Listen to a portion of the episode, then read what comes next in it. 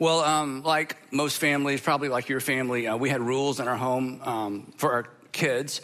Uh, we had two overarching rules. I've talked about this before, so I won't belabor the point. But our two overarching rules were honor mom and don't tell a lie. Honor mom and don't tell a lie. I learned pretty quick. Honor mom and don't tell a lie covers a multitude of other things that you don't have to talk about. If everybody will just honor mom and don't tell a lie. Now, we did not have rules um, for the neighbor's kids it, would have been a good idea, but we did not have rules for the neighbors' kids because, well, they weren't our kids. Also, like most families, and I wrote this one down because um, this is a little bit convoluted. This might be a new thought for some of you. Um, we did not have children so that there would be someone to keep the rules. Let me go over that again. This is pretty deep thought. This may be the deepest part of the whole message. We did not have children. In other words, we, we didn't have like some rules. And it was like, Sandra, we got all these great rules. These are like great rules. We need to have some children so there will be someone to keep the rules. So we did not have children so that there would be someone to keep. I didn't see anybody writing this down. I thought that was a pretty profound thought. Anyway, back to that in a moment. Today we are wrapping up our series, Heaven, Who Goes There? And if this is your first time or your first time in a long time, I want to catch you up and do a quick review. Uh, most folks, especially most Americans, believe there's an afterlife, believe there's some sort of heaven, if you want to use that label. And most folks, especially most Americans, maybe because we're Americans, believe that they're going to end up there.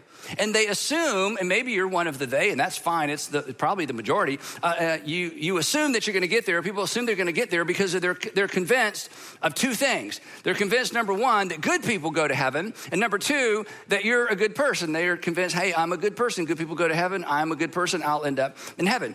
And as we've said throughout the series, this really makes a lot of sense. Um, and there's reasons people hold to these assumptions. Number one, it's fair.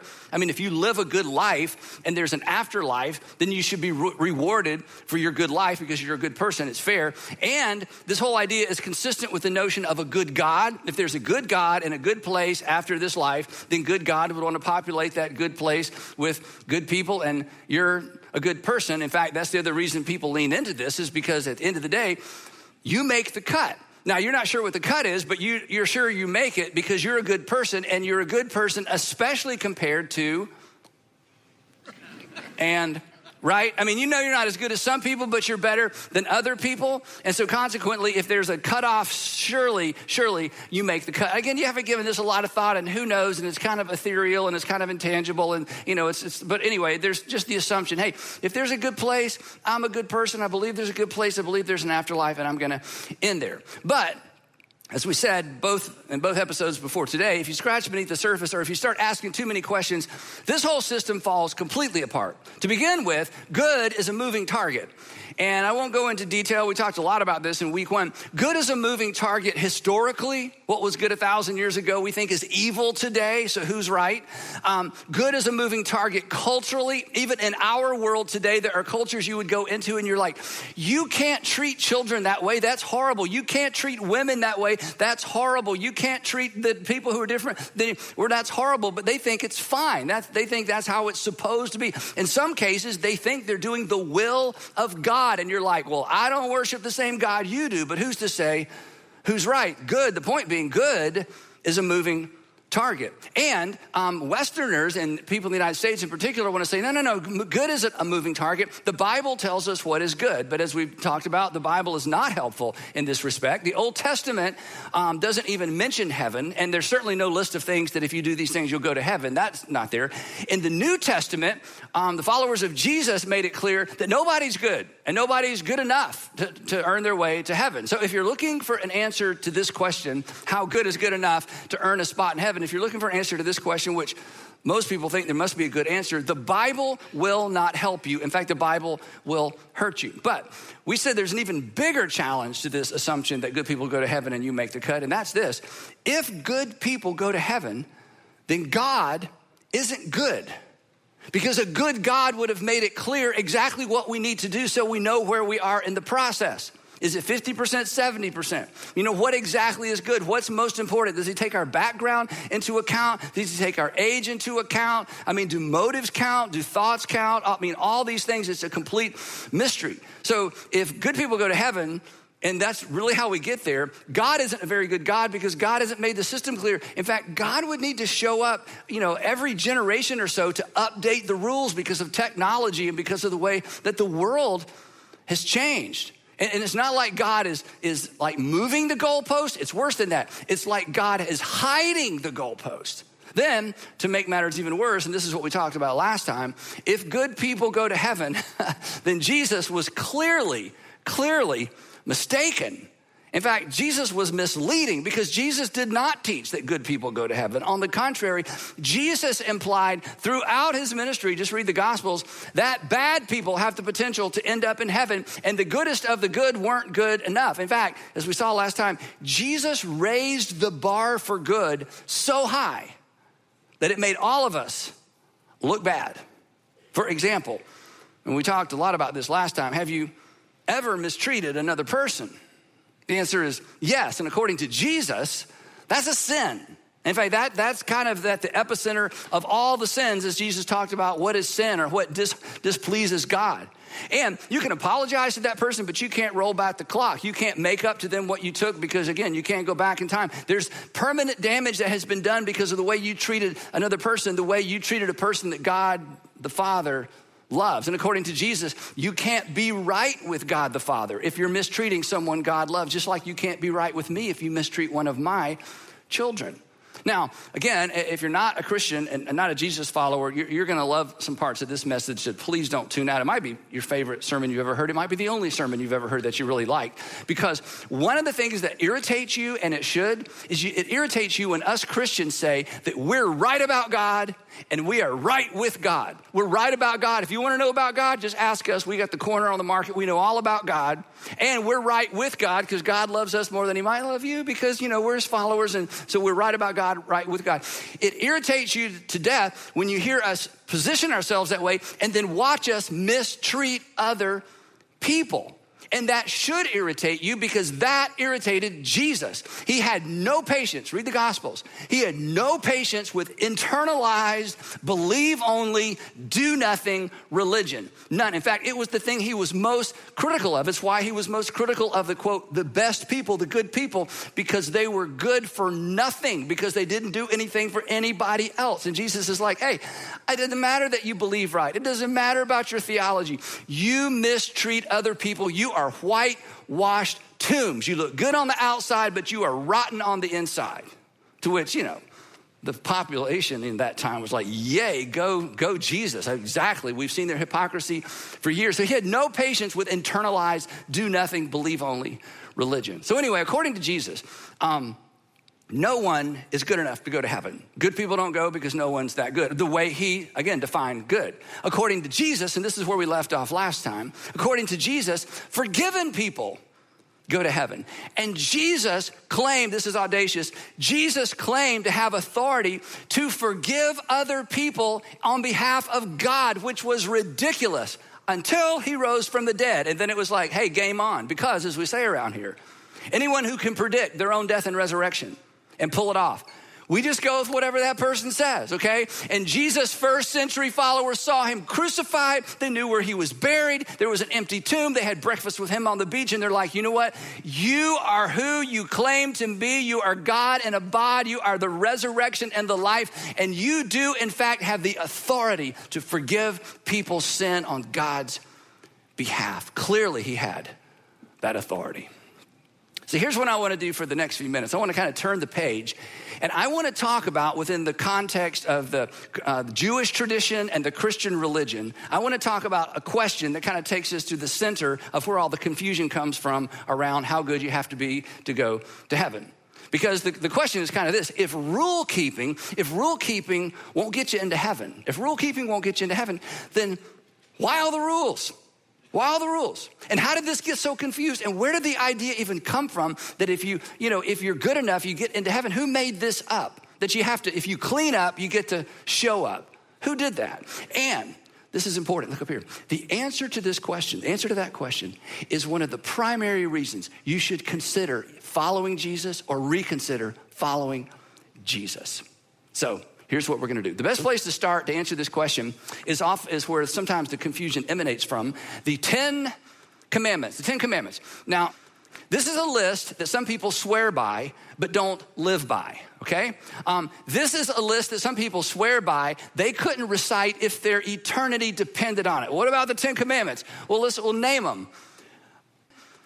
Um, okay, well, what about them? Well, do you even know where they are? They're in the Bible. Do you know where? I think it's the first part of the Bible, right? So it's like it's just kind of a it's kind of a smokescreen. The Ten Commandments, anyway. So we're going to talk a little bit about this. The Ten Commandments. Um, this may put you ahead of most people you know. Is actually found in the second section, or we call them books, the second book of the Hebrew Scripture, which is second section of the Christian Scripture, and it's named Exodus.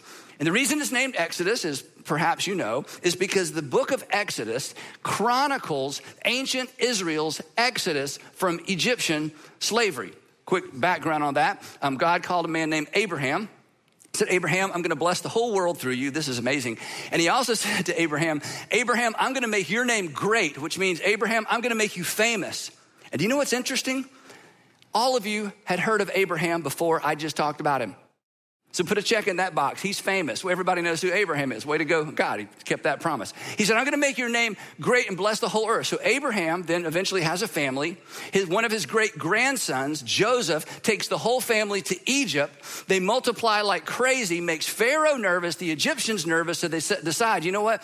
If we don't do something, they're going to outpopulate us and they're going to take over our nation. So they enslave all the descendants of Abraham and they become a slave state within the state state of Egypt. And they remained that way for over 400 years. And then God moves and he calls a man named Moses. And Moses goes to Pharaoh and he says to Pharaoh, let my people go. That's right, all you Bible scholars. Let my people go.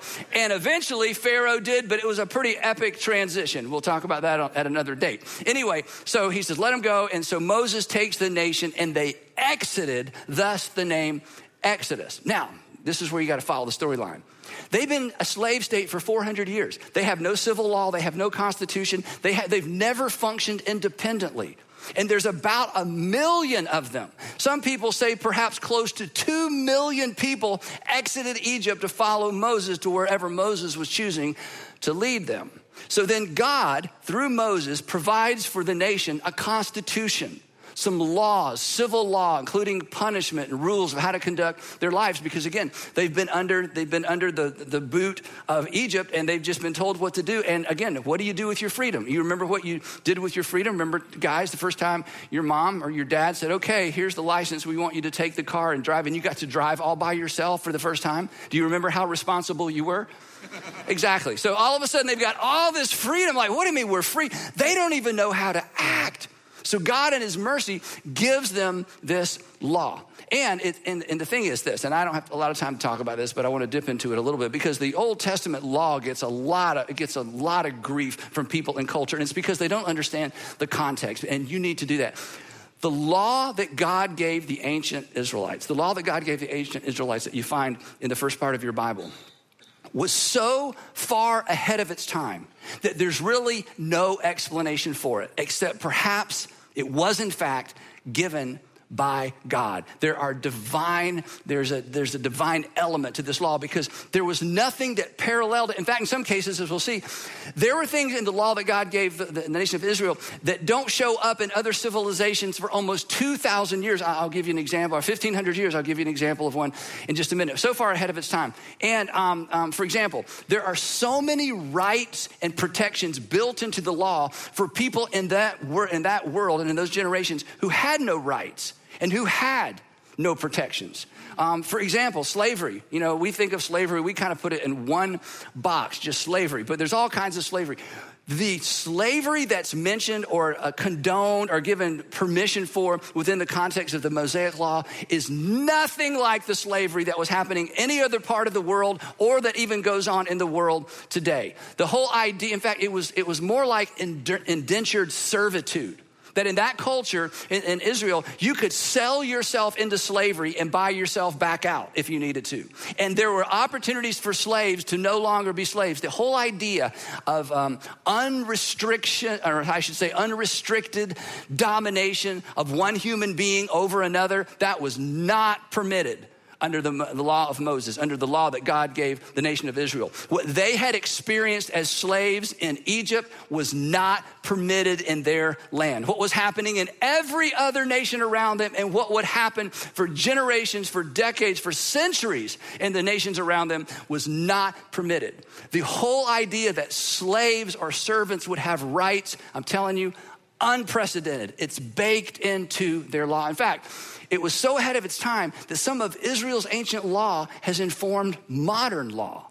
But here's the thing the law that God gave Moses to give the people, it doesn't show up until chapter 20. So the question is, what's going on for the first 19 chapters? And here's what was going on. For the first 19 chapters of the story, God is demonstrating his love and his concern for a group of people that he considered his own. His people that he delivered, not because they kept his law, they didn't have a law. Not because they were obeying the rules, they didn't even know what the rules were. He delivered them pre law. And do you know why God delivered them from Egypt? Because he wanted to. And here's kind of the bottom line for our discussion today. When it comes to the God of the Old Testament, the God of the New Testament, the God that we worship as Christians. Relationship always precedes the rules. Relationship always precedes the rules. God did not give Israel the law as a means of establishing a relationship with Him.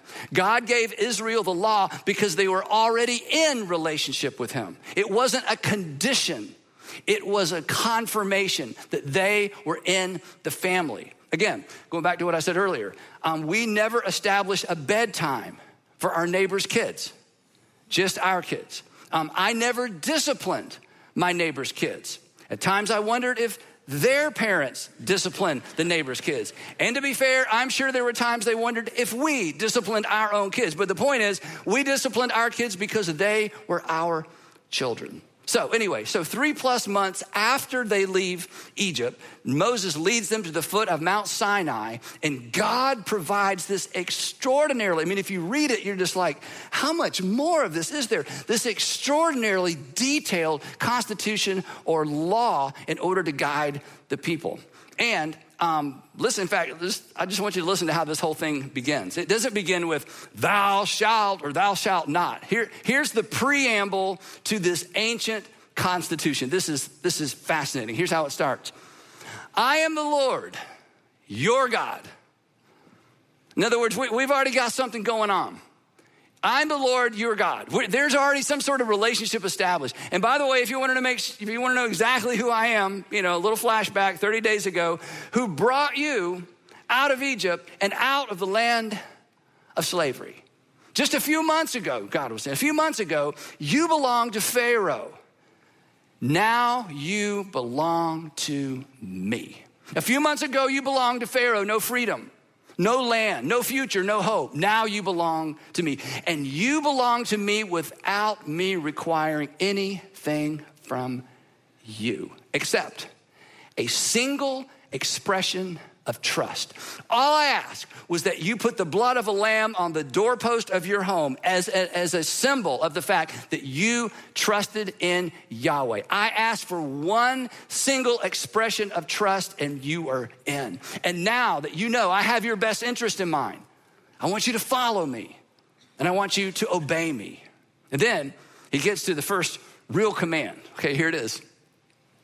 You, now that you know who I am, you shall have no other gods before me. And they're thinking, You are not even kidding. We're not going to have any other gods before you. Did you see? I mean, we saw what you did to Egypt's gods. We saw what you did to, the, to all the gods of Egypt. I mean, you know, God's message to Pharaoh is essentially this. These are my words, not God's, but basically the message to Pharaoh is hey, you got something that belongs to me, and I'm not leaving here without it.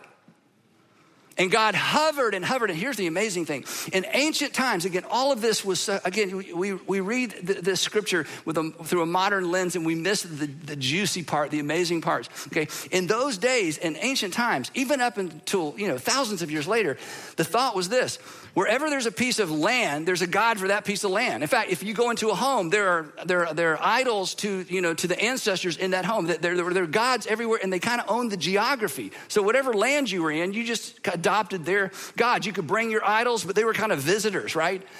The fact that Yahweh left wherever he was and showed up in Egypt. He went into their stadium. They had the home field advantage, and he wreaked havoc with God after God after God after God after God, humiliating the entire pantheon of Egyptian gods. The next command is amazing. It flows from the first one. He says, And by the way, I'm the Lord your God. You're going to worship me and me alone. And little detail, again, what he says next, we read it like, oh, yeah, whatever. Unprecedented. Unprecedented. It, it would take, it would be 1,500 years before the next civilization caught up with this next statement. I'm the Lord your God. You shall not make, this is amazing, you shall not make for yourself an image in the form of anything in heaven above or the earth beneath or in the waters below. No image. You can't, there is nothing that represents me accurately, therefore, you will have no idol. I'm telling you, a system of worship without an idol was unheard of. It didn't make any sense. In fact, if you know the story, it wasn't long before they broke this rule because they, they just couldn't imagine worship without an object of their worship. And Yahweh was saying, I'm the object of your worship and there is nothing that can explain me, and there's nothing that can contain me. And I don't want you to think for a moment that if you take an idol that represents me and set it over here, that you can go do something over there and me not know about it. I'm not that kind of God because I am the Lord, your God. I am mobile. I showed up in Egypt. I can be wherever I need to be. No image. Again, it would be you know, almost 2,000 years before non Jewish people caught up with this whole idea. Then later, later in the, in the, the commandments, this is, this is one you all know about. He says, again, unprecedented. He said, Oh, yeah, by the way, I want you to take a day off. What? We'll starve. No, you won't. I'll take care of you. Oh, yeah, what do you mean a day off? Yeah, there's going to be a day when no one works. Get this. Again, not even your slaves. Okay, maybe we misunderstood. I mean, slaves don't get a day off. I mean, nobody gets a day off. There was no such thing as a weekend. God's going, nope. I want to prove to you that I'm going to sustain you. I want you to take 24 hours and there will be no labor and you're not allowed to allow your slaves or your servants to, servants to labor. I'm telling you, this was so this was unprecedented for the citizens. This was entirely there's no there's no way to even begin to understand the magnitude and the significance of giving all of the slaves and the servants a day off. Why? Because god was beginning to teach them something. It would take them a long time to learn. It was like breadcrumbs that every human being is valuable to me that everyone everyone has dignity to me and so we're gonna take care of the lowliest and the great. We're gonna take care of the children. Everyone matters to God. So in this ancient, ancient, ancient law, God reveals something, a, sort of a, an ethic, a value system that was unknown and unheard of and was such a stretch even for the people of Israel. Then, you know, the next six are basically, hey, here's how to treat people and honor other people. So to summarize the whole thing, it, it was kind of this honor me because I rescued you. Honor others, they're made in my image, and treat slaves with justice because you were once a slave yourself. Do not forget where you came from. It's amazing. But that's, the, you know, this is the top 10. This is like a table of contents. There were like 600 plus other commands. And why so many? Because this was their civil law. This had to touch on every single aspect of their life. And why did God give them such a detailed law? Because God cared about his people. The point simply being this when it comes to God,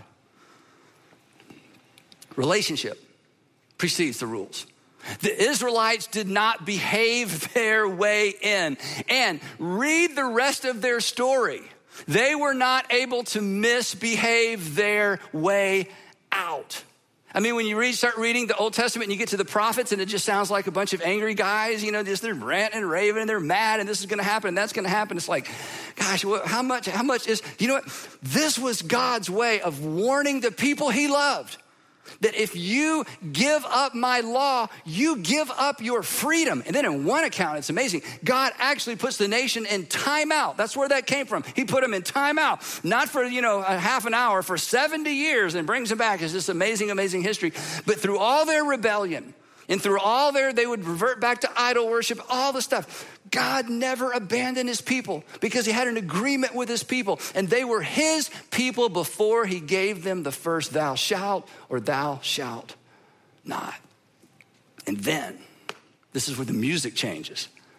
1500 years later, about 1500 years later, Jesus gathers, this is so amazing, gathers with the 12 apostles in a room in Jerusalem to celebrate Passover.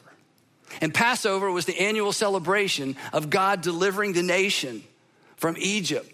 They remembered, they remembered. And it was so difficult in the first century during these days. It was so difficult to celebrate Passover when you were basically, you know, uh, you were basically a, a vassal state of the Roman Empire. They had no freedom. All the freedoms, all the joy, all the things that they celebrated, the, you know, under Moses, most of that was gone. And yet they're still celebrating God's faithfulness to the nation. So they gather, and these the boys with, with Jesus at night, they've been celebrating Passover the same way since they were children, since as long as they could remember, repeating the same lines, answering the same questions, answering the same questions the same way as a father would lead them through basically a script to celebrate and to remember. And that night, they're expecting the same thing. And Jesus says something and does something so blasphemous, they should have all gotten up and walked out of the room. They should have walked out or they should have stoned him.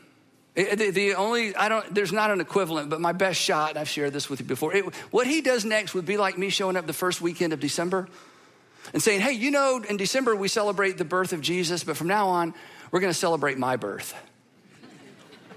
Yeah, you would leave or I would leave. Something would happen, right? I mean, you just don't do that. Okay, what Jesus is about to say to them was, it doesn't even compare to how audacious and how strange and how crazy that would sound. He says, Gentlemen, from now on, when you celebrate Passover, from now on, you keep celebrating, but from now on, when you celebrate it, I, I don't want you to do this in remembrance of what happened 15 or so hundred years ago. From now on, I want you to do this in remembrance of me. What?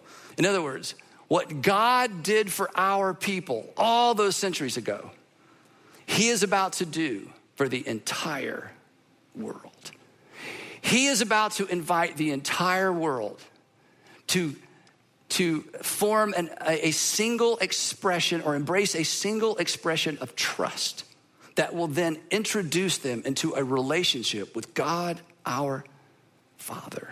He goes on to say this this cup that they had taken so many times, they, they knew what it represented. He said, No, we're gonna do this different.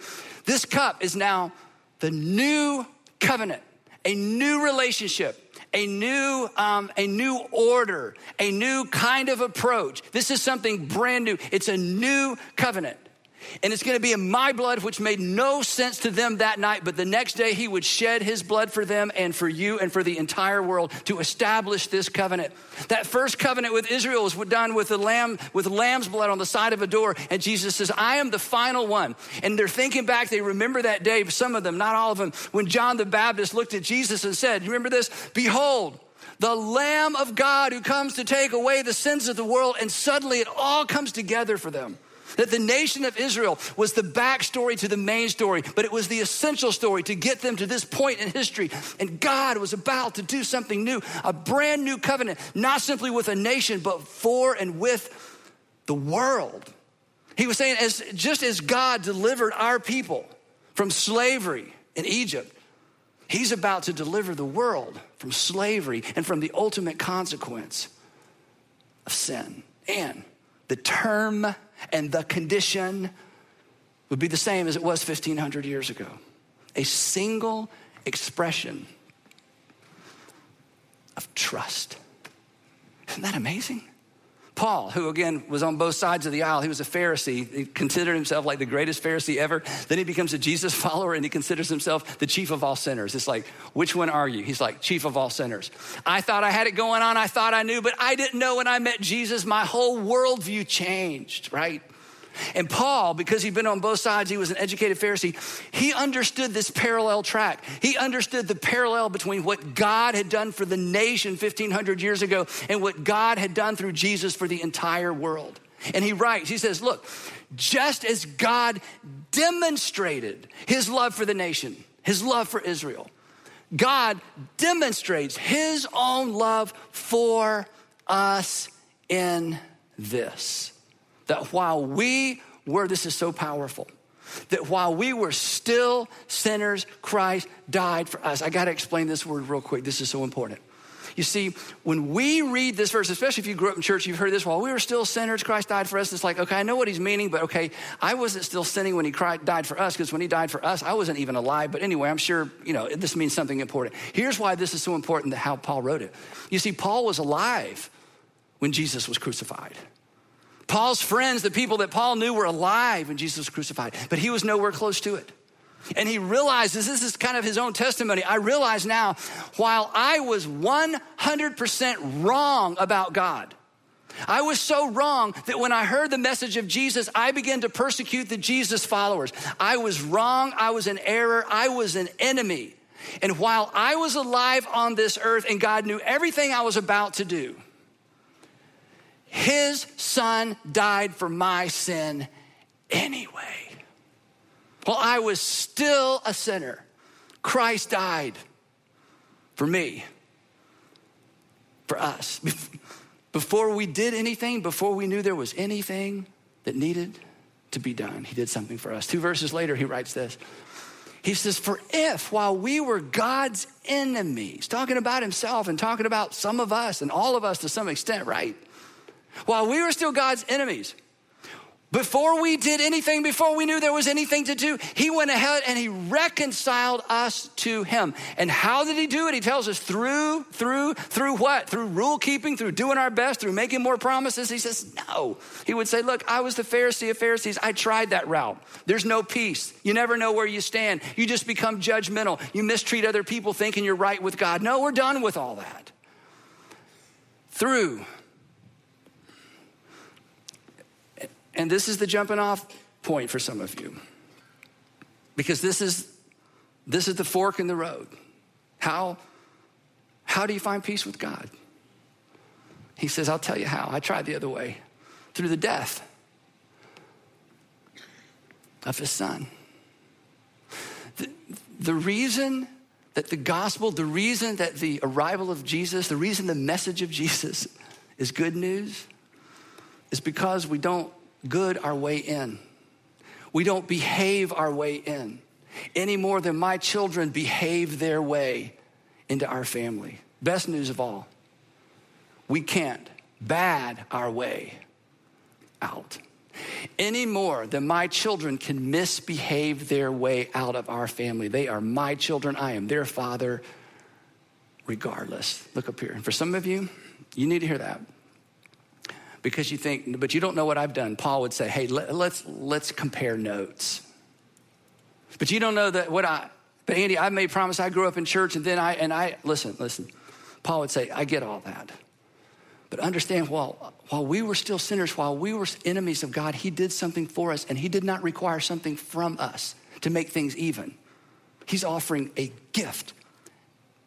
Take it. That's why it's why Jesus didn't say, You must behave again. John was there for this when Jesus was talking to Nicodemus. And Nicodemus was a, was a smart, educated guy, and he was a leader in the temple system, and he's trying to figure this out. And Jesus didn't say, Come on, Nicodemus, you got to behave again. He said, No, Nicodemus, you must be born again. Because the law was simply confirmation of God's love for a people. But you're born into a family, and God is inviting you to be born again into His family. So, if you're wondering where you stand with God, and you keep looking at how well you're doing according to Jesus, who rose from the dead, you're looking in the wrong place. Why all the rules? Well, for Israel, God was not attempting to make bad people good. God was keeping free people free. And the same is true for you, and the same is true for me. With God, with God, as with all good parents, the relationship always precedes the rules. The, and, and the rules are simply God's way of saying, because I love you, here's how I want you to live. Because I love you, here's why I want you to forgive. Because I love you, here's why I want you to serve one another. Because I love you, here's why I want you to treat your enemies. Because I love you, this is why I want you to take the log out of your own eye before you. This is I'm giving, this is why, how I want you to live, because I love you and I know what brings the most happiness and fulfillment and peace. To follow the cue, to follow the life, to follow what my son modeled on earth. We are reconciled to God, are made to be able to fit with God by grace. We choose to follow, we choose to obey out of gratitude. And Jesus summarized it so he made it so simple. He said, Here's all I want you to do. Here's what it looks like to follow and obey me. Here's your one rule I just want you to treat other people the way that I have treated you. Do not forget that once upon a time, you too were a slave.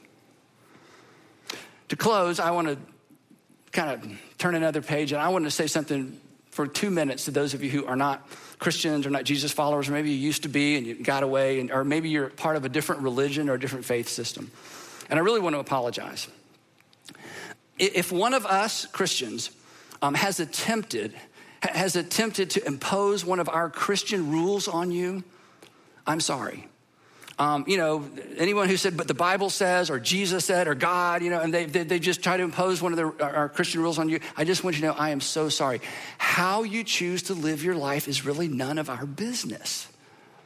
In fact, if you aren't really a Bible person, gonna, I'm going to show you a verse that you've never seen before that you're going to love this. This is a, for sure one verse that you're going to agree with in the Bible. And, and I hate to admit this in front of a lot of Christians, but a lot of us have never seen or read this verse either.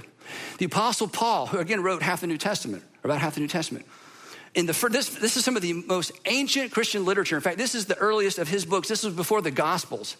And he's writing to some Christians and he's telling them how to behave in a culture where they are the minority and everybody else, you know, they just don't buy it. You know, they just reject it, maybe like you do. And here's, here's what he said to them. And if we had been doing this all along, chances are you would not have been offended by one of us. So this is completely on us. But this is what he said. You're going to love this. He said, Make it your ambition. That is, you need to focus. This is a big deal, front and center, every single day. Make it your ambition to lead a quiet life, and you should mind your own business. You're like, That's not in the Bible. Uh huh. And he goes on to say, you should mind your own business and work with your own hands and take care of your own family and just, you know, just do your thing. Why? So that your daily life may, may win the respect of outsiders. Where did we get the idea? Stay with me. Where did you get the we get the idea that somehow we are to impose our rules, our family rules on people who don't even want to be in our family? We got it all wrong. We got it backwards. The rules are for family. So, Christians, let's mind our own business. And for those of you who've been offended by us because we didn't, I'm sorry. We got it wrong. But one last thing. While the rules don't apply to you, God's love definitely applies to you. In fact, He loves you as if you were already in the family and related to Him. So His invitation to relationship is a standing invitation. An invitation accepted not through promises to do better. An invitation that's simply accepted by acknowledge, accepted, accepted by acknowledging what he has already done for you. For, again, this is John who spent all his time with Jesus. For, God, your Father, did not send his Son into the world to condemn the world. God did not send his Son into the world to condemn you. And if you have felt condemned by us, it's because we got it wrong. God did not send his son into the world to condemn the world, but to save the world through him. Who goes to heaven? Forgiven people go to heaven. And how do we find forgiveness? Through Jesus Christ, our Savior and our Lord.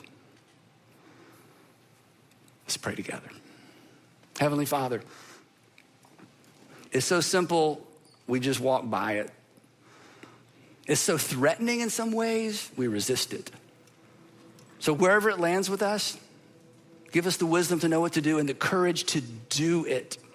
Father, on my behalf, our behalf, forgive us for forgetting what our responsibility is and trying to impose on other people what they just never bought into to begin with. Well, how did we miss that? And Father, for the person listening and today there, there was something kind of clicked for them. It's like, oh, I get it. Now I see it for the first time. Would you give them the courage to take a next step, maybe tell somebody? But wherever this lands with us, we are grateful. We are grateful because we'll never be good enough.